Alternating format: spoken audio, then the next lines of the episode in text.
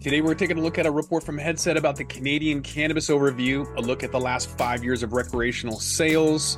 Since Canada legalized recreational cannabis in October of 2018, the country has seen significant growth in the cannabis industry. So, this report's going to dive into sales growth, pricing, brand development, product innovation, all of that and more coming up.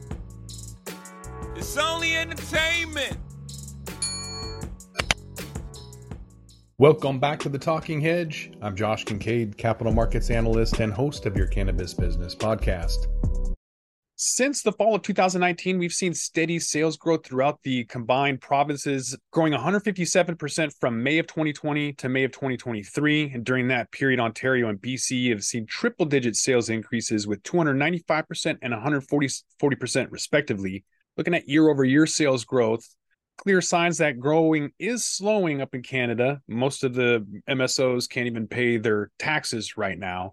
Since 2020, that growth has consistently shrunk year over year from 83% in 2020 to less than 30% in 2021. On a macro level, we know that the pandemic created artificial demands that wasn't realistic to sustain but even the profitability of these companies uh, should be blatantly obvious. Anyone who's paying attention to Tilray or any of these other companies that aren't going to be around much longer uh, are seeing shrinking sales, decreased demand, and uh, a flight to alternative products and better options out there. From the data, we can see that sales growth in the markets come from store count growth rather than growing demand. So, new stores across the country are servicing existing demand in untapped areas rather than increasing consumer demand. The 30% growth is attributed to an increase in stores from 1,350 in 2022 to 1,737 just recently. While we've seen sales growth overall in Canada, the average sales per store has failed to maintain that similar pace. Same store sales dropped 13% from around 200,000 to 177,000 per month brand growth in Canada over the last three years has been substantial. Since 2020, the number of distinct brands have increased 369%, but the rate of growth is slowing. Total sales in the market have become more significantly concentrated by a small subset of top brands, starting to follow that classic 80 20 rule where the top 20% of brands capture 80% of the total sales. Pricing compression, something we've talked a lot about, has been a major issue across the entire cannabis industry for the last few years falling wholesale prices, product prices are eroding margins for retailers, all of that making it difficult for them to t- try to turn a profit. When you look at inhalables for the price of uh, price per gram and for non-inhalables in Canada, when you look at both product categories, they've fallen in the years since adult use legalization. So things like inhalables, which are flower and concentrate pre-rolls, vape pens, all decreased 23% from May of 2020. And then equalized prices for non-inhalables include products like beverages, topicals, edibles, capsules, tinctures, sublinguals.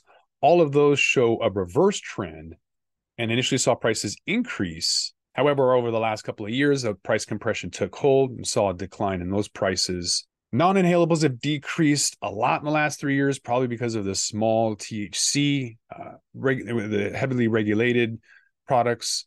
Current regulations only allow for 10 milligrams of THC per package for edibles. Falling prices have been a big effect on revenue for brands and retailers in the last two years. Average price have been decreasing over 15%, while the amount of products per basket have dropped over 5% in the same period, meaning that customers are getting a better value, but at the expense of the retailers and brands. Some of that comes in discounts. The average discount's been drifting upwards in the last few years.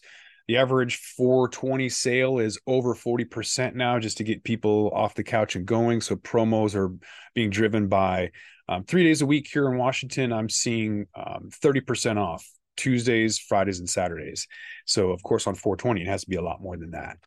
Maybe the most obvious macro trend within product categories is flower waning, number one position. Flower at the one point captured almost half of the total sales in Canada, but that number is now closer to a third. This is benefiting vape pens, edibles, and pre rolls. When you look at the first five months of 2022 and then the same period of 2023, there's a few category trends that stick out. Like pre rolls have the most significant rise in the last few years with uh, 23% growth. Edibles, vape pens, beverages, concentrates all have seen various levels of growth as well.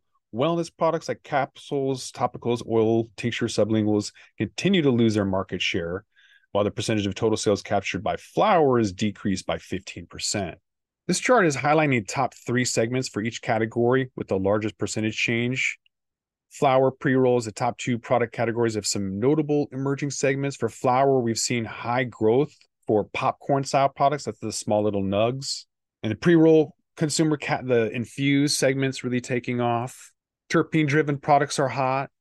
Distillate is shrinking, probably because people want live resin uh, carts, vape carts instead. So rosin, which offers a lower potency, grew 55% during the same time when distillate shrunk 6%.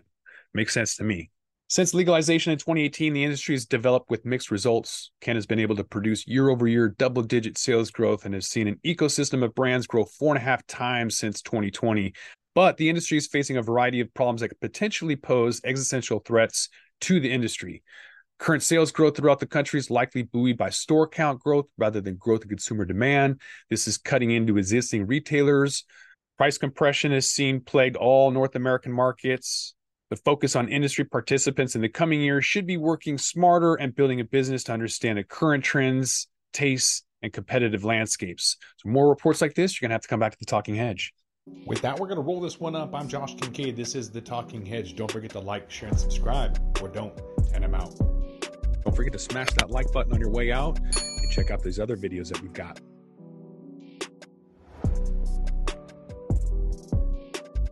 Thanks for listening to today's show. To check out more great cannabis podcasts, go to podconx.com. Here's a preview of one of our other shows. I'm Joyce Gerber, the creator and host of the award winning podcast, The Canna Mom Show. And we are on a mission to enhance the impact women have on this industry as business professionals, healthcare providers, policy advocates, caregivers, moms, by sharing and preserving their stories of love and kindness, wisdom, and hope. I am so grateful to have found my tribe of Canna podcasters right here on PodConX and look forward to our work of crushing the stigma around cannabis and caregivers and building this new industry together.